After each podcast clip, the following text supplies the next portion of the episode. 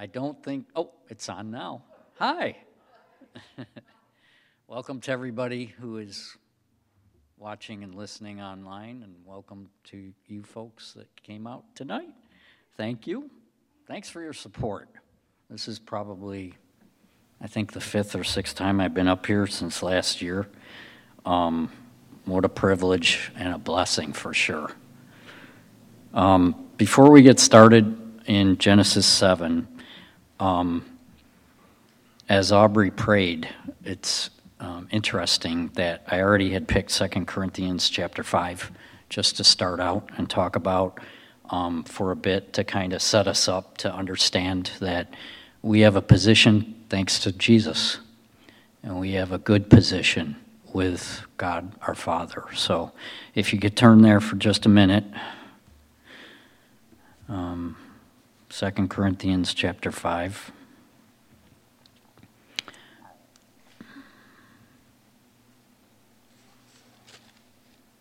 And we'll go to verse 17. So it says, Therefore, if anyone is in Christ, he is a new creation. The old has passed away, and behold, the new has come. All this is from God, who through Christ reconciled us to himself and gave us the ministry of reconciliation. That is, in Christ, God was reconciling the world to himself, not counting their trespasses against them, and entrusting to us the message of reconciliation. Therefore, we are ambassadors for Christ, God making his appeal through us. We implore you on behalf of Christ, be reconciled to God. For our sake, he made him to be sin who knew no sin, so that him, him, in him we might become the righteousness of God. And that was Paul to the Corinthians.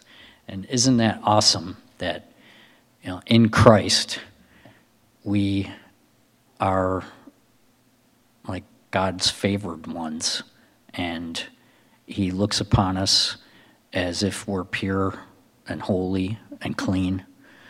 And we'll get into that um, picture of how um, the Lord covers us here uh, as we get into Genesis 7. Um, the picture of Noah going into the ark, I think you'll you'll see um, once we get into it that this is, can be um, a picture of how God covers us and protects us and he even warns us of things too.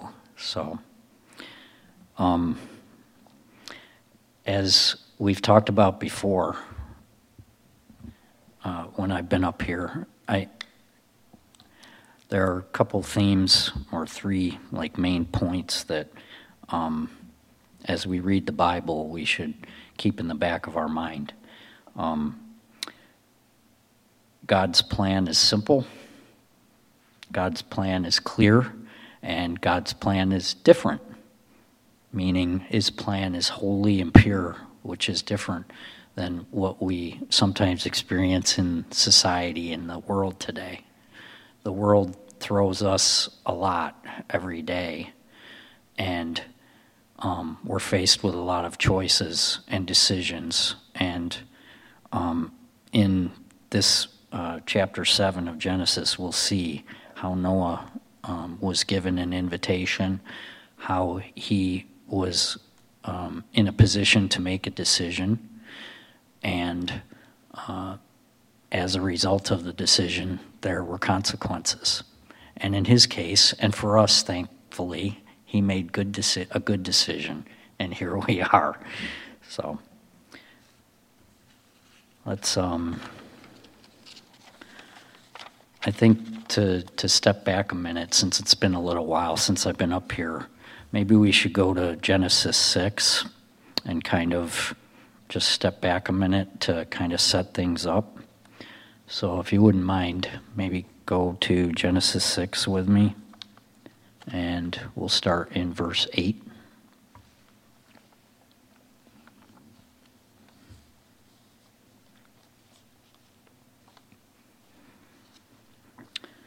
So it says, oh, and the subtitle of um, chapter 6 in this um, section says the wickedness and the judgment of man, which is a subtitle in my Bible.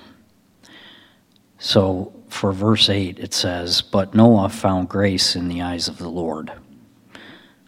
And then verse 9, this is the genealogy of Noah. Noah was a just man, perfect in his generations. Noah walked with God, and Noah begot three sons Shem, Ham, and Japheth. The earth also was corrupt before God, and the earth was filled with violence. So God looked upon the earth, and indeed it was corrupt, for all flesh had corrupted their way on the earth. And verse 13 And God said to Noah, The end of all flesh has come before me, for the earth is filled with violence through them, and behold, I will destroy them with the earth. Make yourself an ark of gopher wood make rooms in the ark and cover it inside and outside with pitch. And this is how you shall make it. The length of the ark shall be 300 cubits, its width 50 cubits, and its height 30 cubits. You shall make a window for the ark, and you shall finish it to a cubit from above, and set the door of the ark in its side. You shall make it with lower, second, and third decks.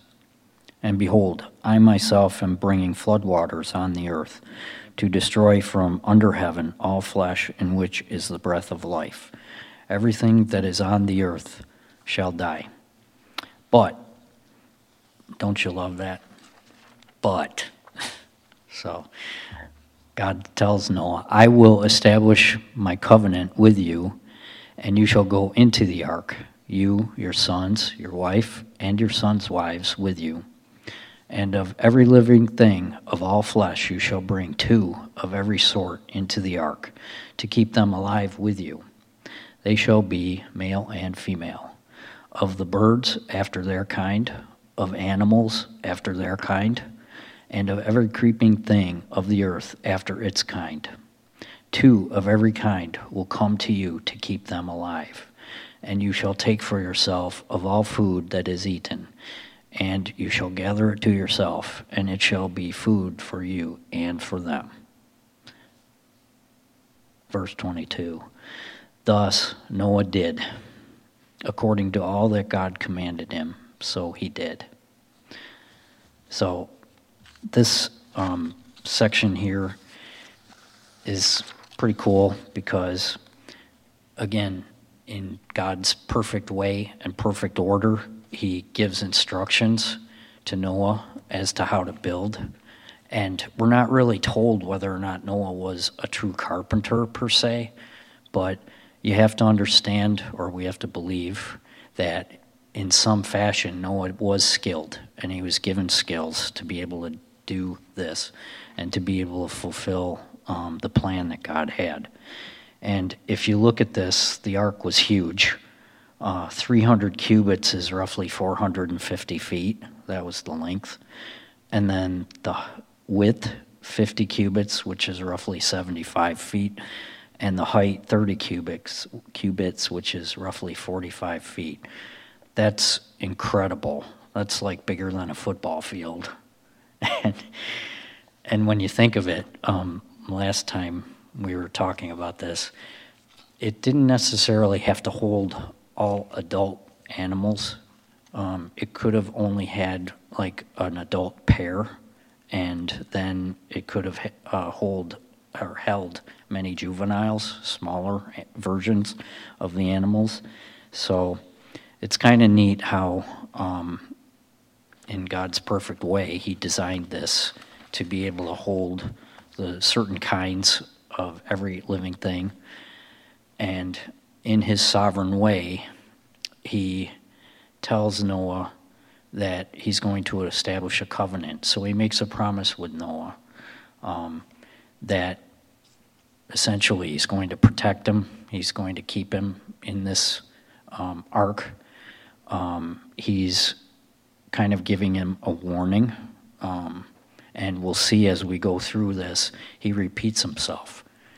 And as we attend church here and we listen to messages, um, we should be paying attention to when things seem to be sounding similar because they do. God had many of the writers of the Bible, of the um, books in the Bible, um, focus on similar themes at times. And it's those times that we should really try to pay attention because God is trying to get us uh, get our attention, and He is doing that even right now. Um, he's calling us, and those of us that are here and listening, He is calling us. Um, the Spirit within us is is uh, drawing us to learn more about the Lord and to learn more about His ways. Otherwise, we wouldn't be here. So it's really great to see you guys here. Um, and when he tells Noah that two of every kind will come to you, and he says to keep them alive, um, that seems to refer in some ways to Noah being a shepherd, like Jesus is our shepherd. Um, Noah would be the caretaker of every living thing on that boat, well, him and his family. And um, God was entrusting, like, the future plan to repopulate the whole world with mankind and animal kind to Noah and his family. And it doesn't say here that Noah was nervous or freaking out or like just incredibly concerned, but um, I know I would have been. but as we'll read in faith, Noah walked through all of this and he had faith in God, and God saw that faith. And um, as we get into chapter 7, we'll, we'll see that. So let's read ahead into chapter 7. So, chapter 7 is subtitled The Great Flood. So, verse 1. Then the Lord said to Noah, Come into the ark, you and all your household, because I have seen that you are righteous before me in this generation. You shall take with you seven of each of every clean animal, a male and his female, two each of animals that are unclean, a male and his female, also seven each of birds of the air, male and female, to keep the species alive on the face of all the earth. For after seven more days I will cause it to rain on the earth forty days and forty nights, and I will destroy from the face of the earth all living things that I have made. And Noah did according to all that the Lord commanded him. Noah was 600 years old when the flood waters were on the earth. So, verse 7 Noah, with his sons, his wife, and his sons' wives, went into the ark because of the waters of the flood. Of clean animals, of animals that are unclean, of birds, and of everything that creeps on the earth. Two by two they went into the ark to Noah, male and female, as God had commanded Noah. And it came to pass after seven days that the waters of the flood were on the earth. In the six hundredth year of Noah's life, in the second month, the seventeenth day of the month, on that day, all the fountains of the great deep were broken up, and the windows of heaven were opened, and the rain was on the earth forty days and forty nights. So, verse 13. On the very same day, Noah and Noah's sons, Shem, Ham, and Japheth, and Noah's wife, and the three wives of his sons with them, entered the ark. They and every beast after its kind all cattle after their kind, every creeping thing that creeps on the earth after its kind, and every bird after its kind, every bird of every sort. And they went into the ark to Noah, two by two, of all flesh, in which is the breath of life. So those that entered, male and female, of all flesh, went in as God had commanded him, and the Lord shut him in. Verse 17. Now the flood was on the earth forty days. The waters increased and lifted up the ark, and it rose high above the earth. The waters prevailed and greatly increased on the earth, and the ark moved about on the surface of the waters. And the waters prevailed exceedingly on the earth, and all the high hills under the whole heaven were covered. The waters prevailed 15 cubits upward, and the mountains were covered. And all flesh died that moved on the earth birds and cattle and beasts and every creeping thing that creeps on the earth, and every man, all in whose nostrils was the breath of the Spirit of life, all that was on the dry land died. So he destroyed all living things which were on the face of the ground, both man and cattle, creeping thing and bird of the air. They were destroyed from the earth. Only Noah and those who were with him in the ark remained alive, and the waters prevailed on the earth 150 days. So, a couple points from um, this chapter. In verse 1, the Lord God says to Noah, Come into the ark, you and all your household, because I have seen that you are righteous before me in this generation. So there's a couple things here. Obviously, God is speaking to Noah. So Noah heard God in an audible voice, which is awesome. Um, by the Spirit, we can hear the Lord. And I know some people have indicated that they have heard the Lord. I'm positive He does speak to us, and He speaks to us in many different ways. I'll admit, I don't think that I've audibly heard the word or the voice of the Lord. I hope to, and I'm positive He will speak to me in an audible voice, if not here, when I get there to see Him in heaven. And so that's a hope that we have. And in faith, Noah had an invitation and a a decision to make here, and in faith he made the decision to go into the ark.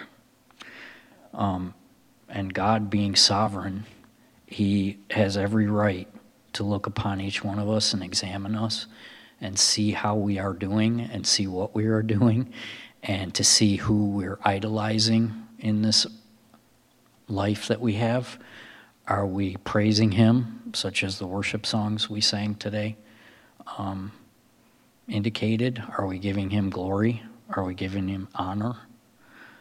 That must have been visible to God that Noah, out of everybody that was there, he, among, or most of all, was um, exhibiting some sort of honor and reverence for God when, when he was living. Um, and as we read in verse 4, uh, the Lord God says, I will cause it to rain. I will destroy from the face of the earth that all the things that I have made. So again, he has every right to do what he decides to do um, in order to fulfill his plan. And in this instance, uh, the overarching plan was to make a way for Jesus in the future generations to come. So, in some fashion, the Lord saw that, um, let's say, a cleansing of the earth was required in order to make that happen.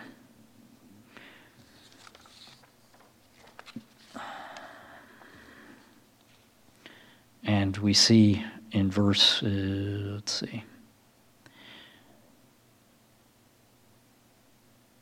Okay, so Noah had the invitation, and so did his family. So in verse 14, um, it says that they and everything went into the ark, verse 14 and 15. And um, it talks about obedience it says they went in as God had commanded, and the Lord shut them in. So, in obedience, they went. Um, it's probably, you know, so that that's something we deal with every day, right? Um, so, in this present time, just like Noah, we're all faced with decisions, choices. We take actions and there are consequences for us for our actions, right? Um, so I don't want to reveal that I watch TV, but I do. Um, so I see commercials of like these great double cheeseburgers with bacon and onions and lettuce and tomato, and they're just calling to me. I don't know about you guys, but it's like that's advertising and it's designed to prompt us to make a decision. In a way, it's an invitation. And we look at that and we go, okay, I can make a decision to get in my car and run right down to the restaurant and buy that and eat it. But what are the consequences going to be? Right? I mean, first of all, was I even hungry? Sometimes those commercials, they like play with your head and they make you do things that maybe aren't wise, right? Um, are, they play on our senses. And it's God given. We have senses touch, taste, smell, um, hearing, sight, all because of God. But it, it, we have a decision to make um, whether or not those senses are actually leading us in the proper direction or not. And it's the Spirit, when we walk in the Spirit, He avails Himself to us and allows um, His wisdom and His understanding to help us make decisions at times um, when, when we make ourselves available to uh, His promptings. And that was one of the points I wanted to make. Um, there's a couple other examples here. Hopefully, you get a kick out of these. Um, so let's say, okay, I'm I live by myself at home. I'll admit my housekeeping skills probably are not the best, but let's say I did nothing at all and I just let things set dishes, laundry, um, the cleaning. Eventually, I probably wouldn't be able to move around my house. And there in itself, I've made decisions not to do some things that would be good for me to do. And maybe it's procrastination, maybe I'm busy, whatever. But I think um, what I, the point I'm trying to make here is is the choice that I've made in not doing something is the same choice that I make or I don't make to spend time with the Lord. So is is there value in you know domestic chores, cooking, cleaning, housework, um, taking care of the yard? Sure, there's value in that, and God gives us some of us properties or our own places to take care of. Some of us rent, some of us own. It doesn't matter. He gives us a little space to kind of take care of. But the question is, are we letting him into our space? And that's what Noah did. Noah let God into his space.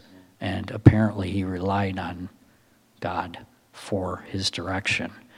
And I struggle with that every day do I let God guide me in every single decision I make? And I'll be honest, I think we're given so many so many inputs every day. How, how in the world can we keep track of some of them, let alone allow ourselves to be quiet and sit before the Lord and just let Him guide every single decision? It's by the Spirit. And we have to allow the Spirit to settle our hearts and um, give us wisdom to settle and just sit. And I feel like, and maybe you guys do too, that uh, the pace of the world is just, it's in some ways just so much, and it's so difficult sometimes. And it's almost like it's set up for us to fail. It's not, but we know that there's a ruler of this world, and it's the enemy of our souls. It's Satan versus God. And there's a spiritual battle every day that we're faced with. And unless we're willing to recognize it and accept it um, and allow God to help us weave through it, we'll go crazy. um, and another example finances. Um, so God gives us jobs. He gives us the ability to make money, to take care of ourselves, to buy food, clothing, maybe have a car and shelter. But imagine if we were left to our own devices, and some of us are. I mean, I'm guilty of it. I, at times, have overspent, um, gone into debt, and I'm not so sure that's what God wants because when that happens, what I've noticed for myself is I get nervous.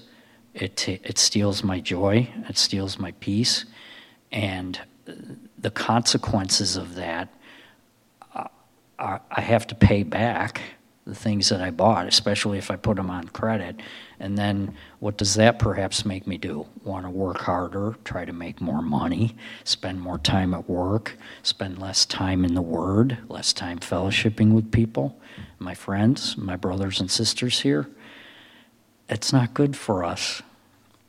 Um, and not to mention, if you buy all these things and you might have your own property or your own garage, you might wind up just throwing them in the garage and never touching them. And that's happened to me with a few things. It's like, why did I even buy that? Uh, but should we expect different, you know, results by doing the same things? That's kind of the point that I wanted to get to here is we have so many challenges and yet a lot of us might think that we can handle them on our own, which might be the ingrained way to do things. We've been taught, you know, pull yourself up by your bootstraps and handle it. But no, that's not what God wants for us. He wants us to turn to Him, He wants us to put things at His feet, to allow Him to guide us in our decisions. And it's interesting. Um, Albert Einstein, I don't know for sure. I couldn't confirm if he was actually a confirmed believer or not, but um, I think Pastor Kevin might have said this once in one of his messages. He gave the same quote from Albert Einstein Insanity is doing the same thing over and over and expecting different results. Now, I also found another quote by Albert Einstein um, that was actually in a written letter to one of his friends where he says, God does not throw dice, which in this letter was his response to a notion that was being propagated in his day that the natural world worked on random principles rather than orderly laws. So for him to say God does not throw dice, it's like, okay, the man understands and believes that God has a plan and he's set everything into order. All the planets, the whole universe, our lives, everything has a purpose in it. And I was just impressed to read that. And all these things that we deal with every day, you know, the food, the finances, perhaps health issues, um, these are part of our lives, but it's part of our worldly life. We also have a spiritual life. The worldly life would like to pull us away from our spiritual life. Um, God has created us in His image. So we all have uh, the ability within us to decide and choose or enter into things that will either be beneficial to us or not, that will minister to us or not, that will hurt us or not. And we have the ability to either accept or reject what is coming at us every day. And, you know, that essentially boiled down is are we choosing life or are we choosing death in the spiritual sense? Are we choosing to walk with God like Noah did? That's what we just read. Or not? Are we experiencing perhaps some consequences as a result of not keeping a close um, list, a short list per se, with God? Um, so Paul speaks about freedom from sin in Romans 8. And maybe you can turn there with me. Romans 8, verse 1.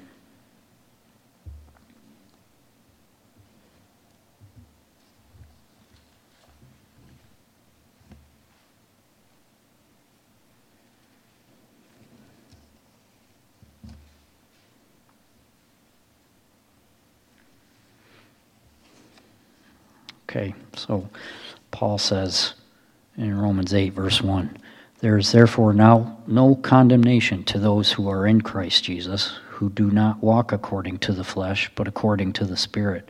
For the law of the Spirit of life in Christ Jesus has made me free from the law of sin and death. For what the law could not do, in that it was weak through the flesh, God did by sending his own Son in the likeness of sinful flesh on account of sin. He condemned sin in the flesh that the righteous requirement of the law might be fulfilled in us who do not walk according to the flesh, but according to the Spirit. For those who live according to the flesh set their minds on the things of the flesh, but those who live according to the Spirit, the things of the Spirit. For to be carnally minded is death, but to be spiritually minded is life and peace because the carnal mind is enmity against God, for it is not subject to the law of God, nor indeed can be. So then, those who are in the flesh cannot please God. So, the, a takeaway here is Noah, we read into how he's living his life. Apparently, he's focused more than everyone else in that generation on God. Apparently, he's not pleasing his flesh because God said he pleased he was pleased with Noah.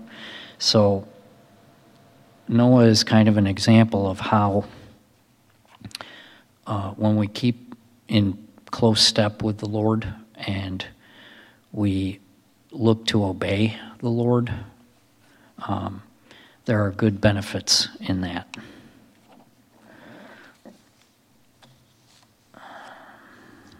Okay, so there were a couple summary points I wanted to share. So, number one, God prepared a way for Jesus, Messiah, to be born and then crucified in the future to save mankind for eternity. And that's essentially what happened with Noah. God saved Noah and saved mankind, saved animal kind to preserve a, um, a let's say a, a medium so that God could could bring Jesus forth in future generations because that was his plan right from the beginning. And um, if you take a look at the ark as a picture of a covering, um, God gave Noah and his family and the animals a safe place. And he rescued Noah from the flood.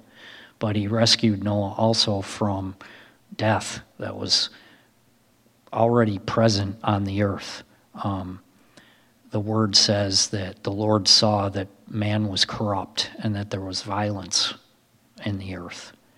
And so, God, in his love and his grace, he chose Noah and he saved Noah and his family out of that.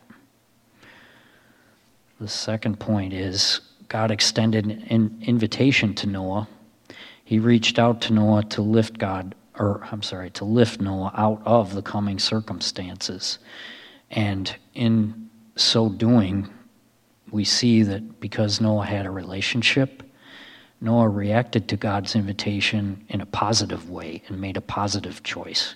He could have been obe- disobedient and not built the ark, but instead, as long as it took him to build the ark and as hard and challenging that was, he remained obedient, he stayed the course, and he built it. And in essence, therefore, he chose life instead of death. excuse me. So, um, Genesis states that Noah walked with God and uh, we should um, glean from that that as a result, with because of that close relationship, Noah was able to make the beneficial choice, the good choice.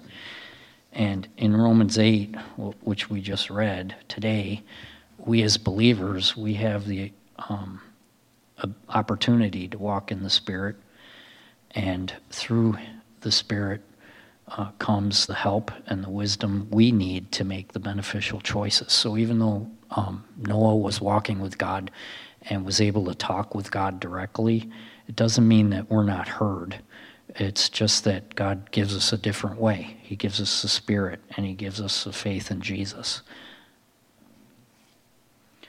So we see through this picture of Noah that um, there are results of choices and consequences.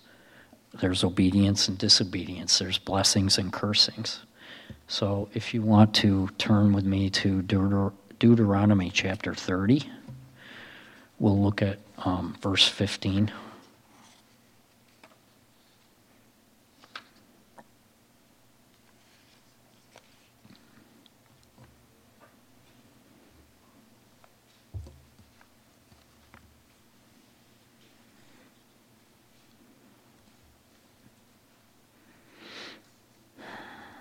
Okay, so in Deuteronomy 30, um, this is uh, referring to the Israelites and Moses.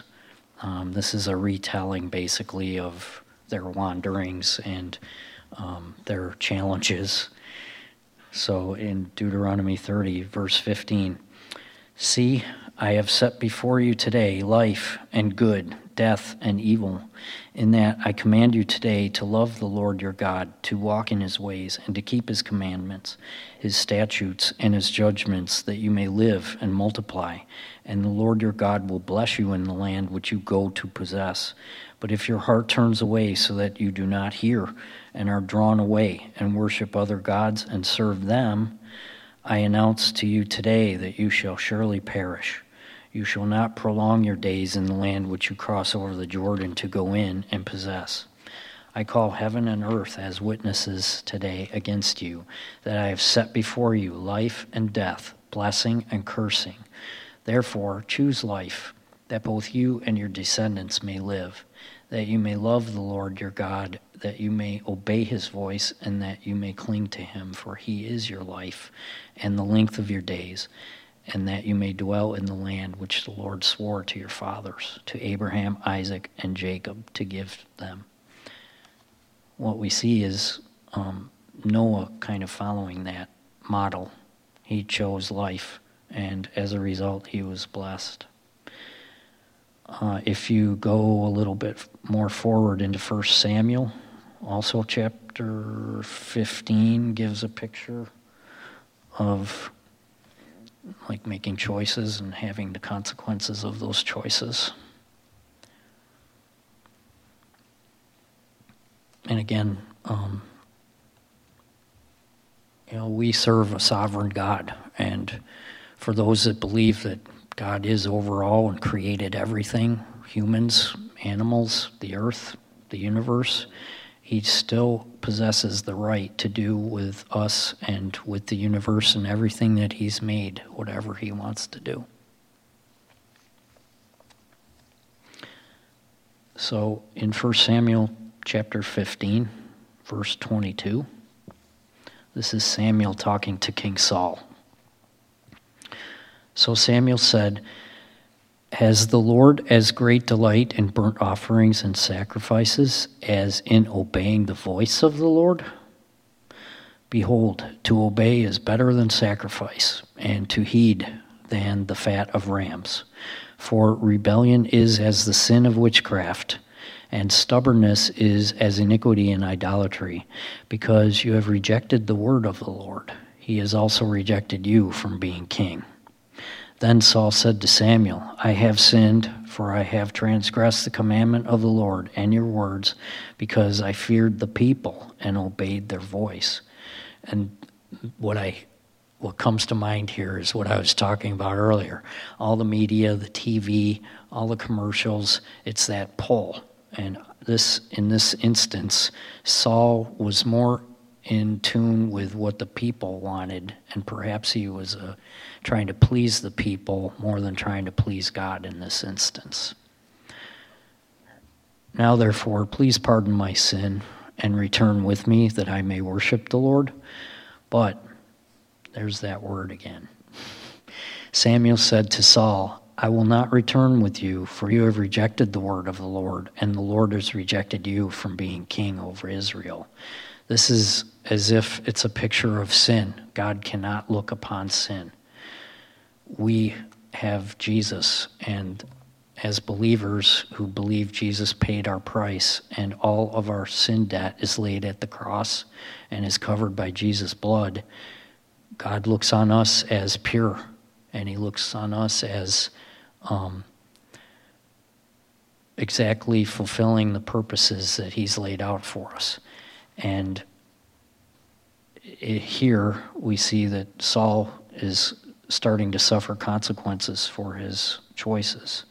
And so in verse 27, and as Samuel turned around to go away, Saul seized the edge of his robe, and it tore. So Samuel said to him, The Lord has torn the kingdom of Israel from you today, and has given it to a neighbor of yours who is better than you. And if you've read this, that neighbor winds up being David. David becomes king afterwards. Um, so, the third point I wanted to uh, kind of highlight here is fortunately for us, Noah accepted God's invitation. And I'm smiling because he like proved himself faithful. And throughout the Bible, we see um, men and women, brothers and sisters, who proved themselves to be faithful. And at this time, Noah was the right man for the job that God had. And let's not kid ourselves. God knew exactly how Noah would react anyway. And it wasn't like if Noah didn't do this, God wouldn't have brought Jesus to us anyways. There, there was a plan, there still is a plan. And um, in chapter 6, uh, which we read uh, parts of earlier, we see what Noah's character was in the eyes of God. Because it says, Noah found grace in the eyes of the Lord. Noah was a just man, perfect in his generations. Noah walked with God. And so, if you would go to Hebrews 11 quick, a lot of us know this as I think it's called the Hall of Faith.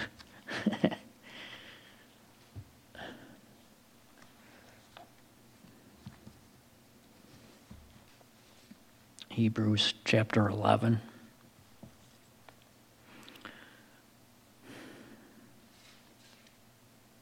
In verse 7, it says,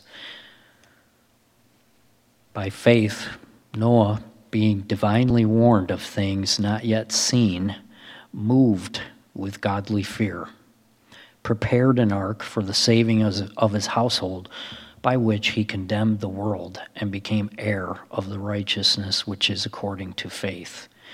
This is just an awesome picture of how God accounts our faith as like utmost importance. I mean, we're sinful people, right? We're we're bent on that, but without um, God, without um, the filling of the Holy Spirit, and without the hope that Jesus gives us, um, we're not going to walk rightly. And uh, there are a couple other um, scriptures that I think um, can speak to the type of character um, that God is wanting to impart into us. And you don't have to go there. Um, Proverbs 3, and Pastor Rob actually talked about this this morning, and this is awesome because I already had this in the message. So, Proverbs 3, verse 1 My son, do not forget my law, but let your heart keep my commands for length of days and long life and peace they will add to you. Let not mercy and truth forsake you. Bind them around your neck, write them on the tablet of your heart, and so find favor and high esteem in the sight of God and man. And see what we read before God is looking, and He is checking us out. And like Pastor Rob talked about this morning, we're in a fishbowl. As Christians, when we make a choice to follow Jesus, it's automatic. We have a bullseye now. and people are either going to see that we're different. If we're truly being filled and walking, they will see that, and they will see our growth, and they will see um, how the Lord will separate us out of the worldly ways and set us apart, or they won't if we're not walking. And so that's important, you know, to keep reading the Word, keep seeking the Lord, ask for His help, ask for filling of the Holy Spirit. He will help us. And so, verse 5 here in Proverbs 3 Trust in the Lord with all your heart, and lean not on your own understanding. In all your ways acknowledge him, and he shall direct your paths. Do not be wise in your own eyes. Fear the Lord and depart from evil. It will be health to your flesh and strength to your bones. And that's just a beautiful picture to help us understand what it is that God, uh, that God wants us to do and to be and how to walk. And then in Matthew 7, Jesus says uh, in verse 24, Matthew 7, verse 24, he says, Therefore, whoever hears these sayings of mine and does them, I will liken him to a wise man who has built his house on the rock. And the rain descended, the floods came, and the winds blew and beat on that house, and it did not fail, for it was founded on the rock. And to me, that's a picture of the ark. Noah built it exactly how God described. He followed the instructions. He had faith in what he was doing and in what God was telling him, and he obeyed. But then in verse 26 it says, But everyone who hears these sayings of mine and does not do them will be like a foolish man who built his house on the sand.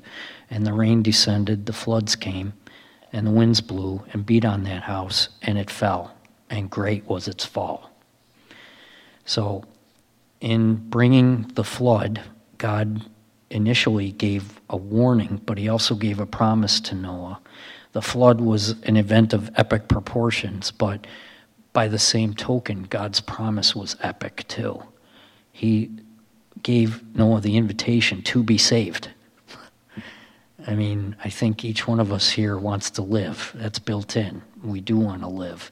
But it's built in for us not only to live here, to, but to live through this life and to live for everlasting life in eternity with Him. Um, so, also in Matthew 7, further down, verse 19 says, or I'm sorry, Psalm, Psalm 3. I think it's Psalm 3. Hope it's not Proverbs 3.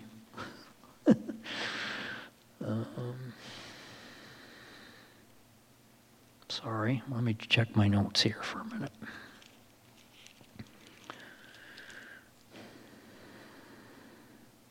It's Proverbs.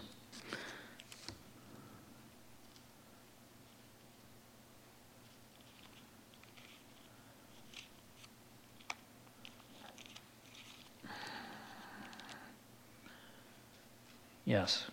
I'm sorry. Okay, so it's Proverbs further down, verse 19 of Proverbs 3.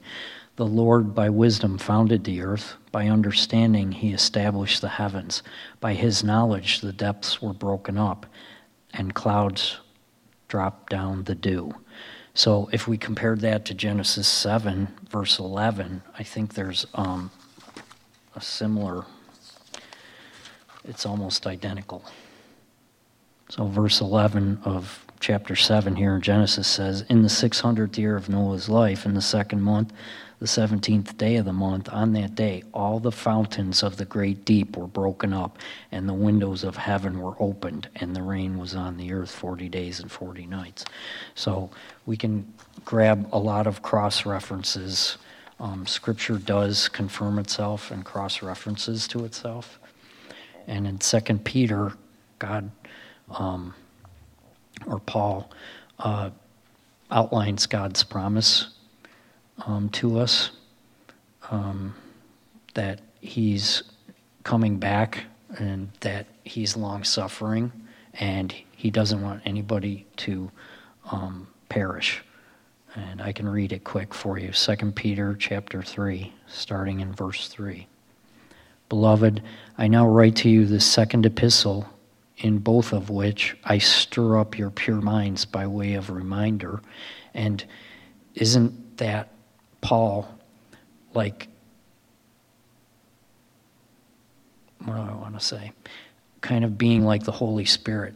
Like the Spirit will stir us. When you get a check in your heart or in your mind, you'll you'll know like okay something's going to happen i need to either make a decision or sit still and we should heed like promptings uh, by the spirit a lot of times um, it is a still small voice as scripture says and sometimes it it may warn us um, of uh, situations that we need to pay attention to that otherwise we might have considered routine uh, in past um, times. Like, I probably shouldn't admit this, but I roll through stop signs sometimes.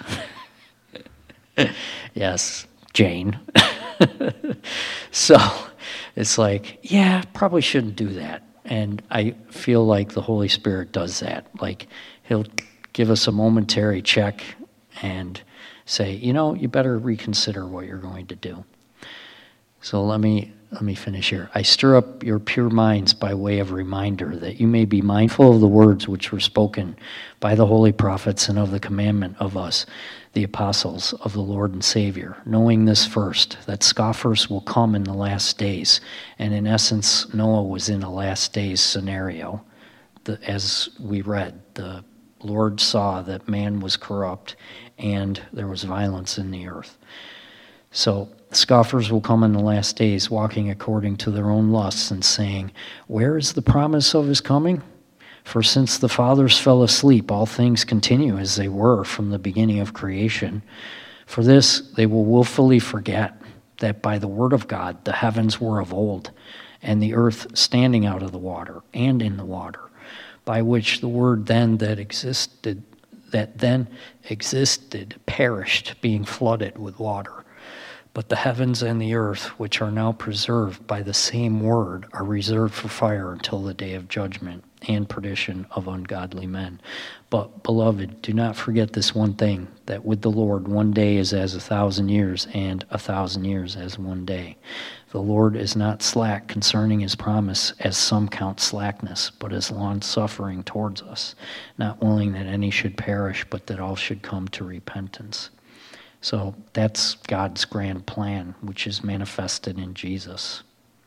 And in that same chapter, in verse 10, but the day of the Lord will come as a thief in the night, in which the heavens will pass away with a great noise, and the elements will melt with fervent heat both the earth and the works that are in it will be burned up. Therefore, since all these things will be dissolved, what manner of persons ought you to be in holy conduct and godliness, looking for and hastening the coming of the day of the Lord, because of which the heavens will be dissolved, being on fire, and the elements will melt with fervent heat?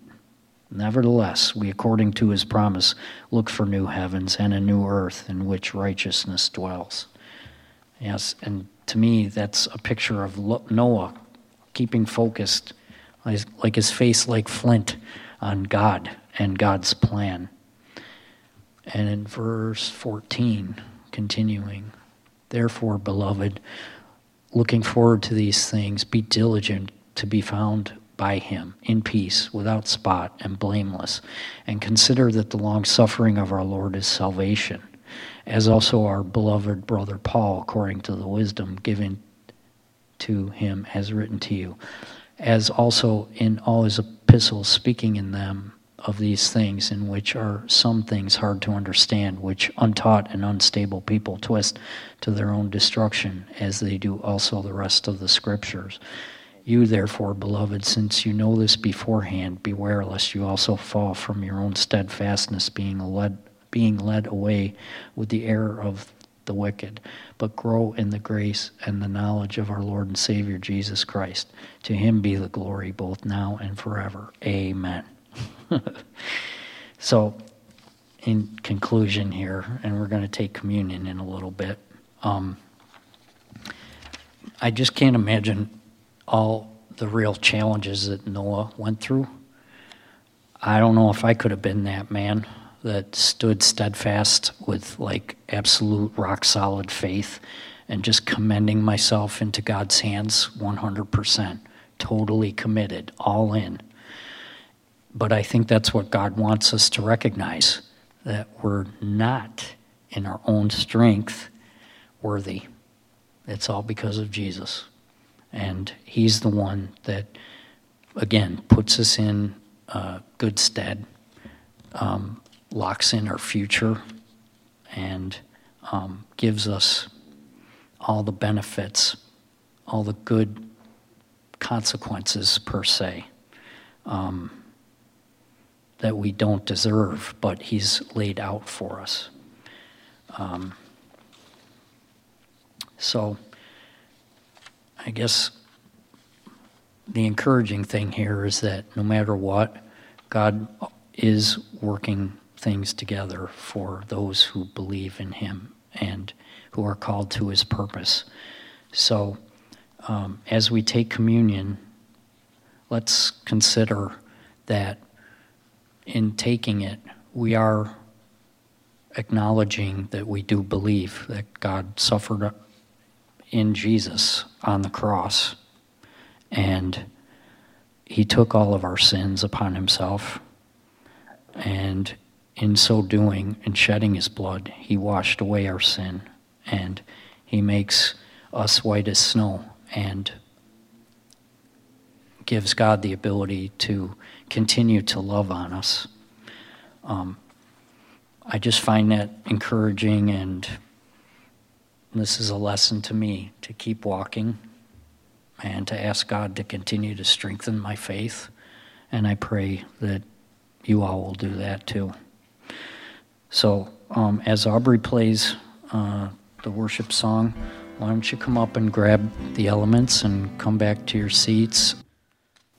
In John, Jesus said, No one has ascended to heaven but he who came down from heaven that is, the Son of Man who is in heaven.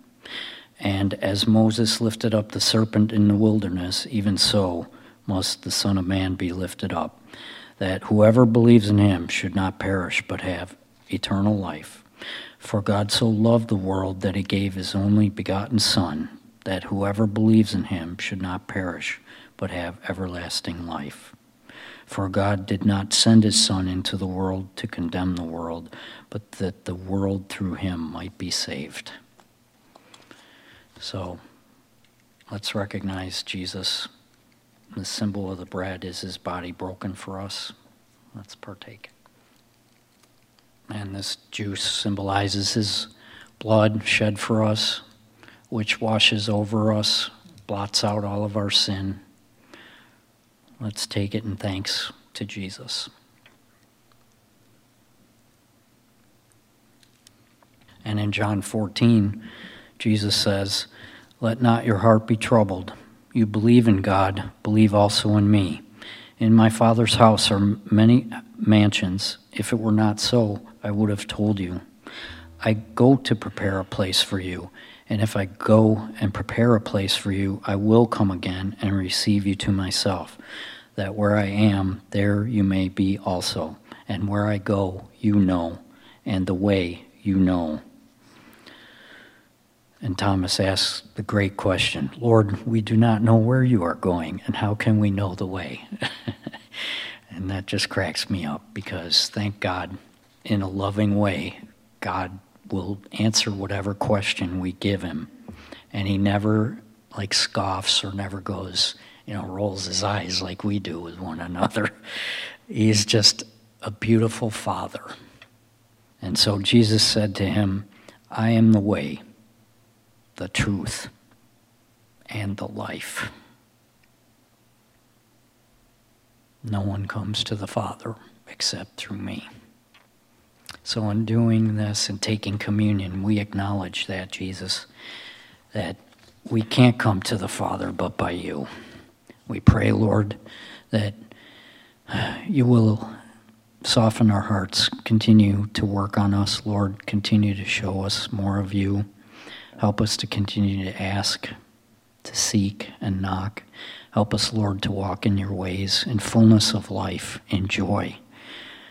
Not in the reality of here that people call reality, but in the reality of the eternal life that you have set before us, you're preparing for us. What a joy and what a hope.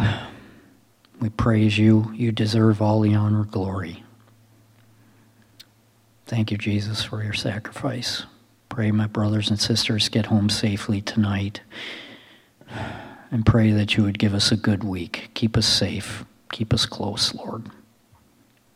Thank you in Jesus' name. Amen.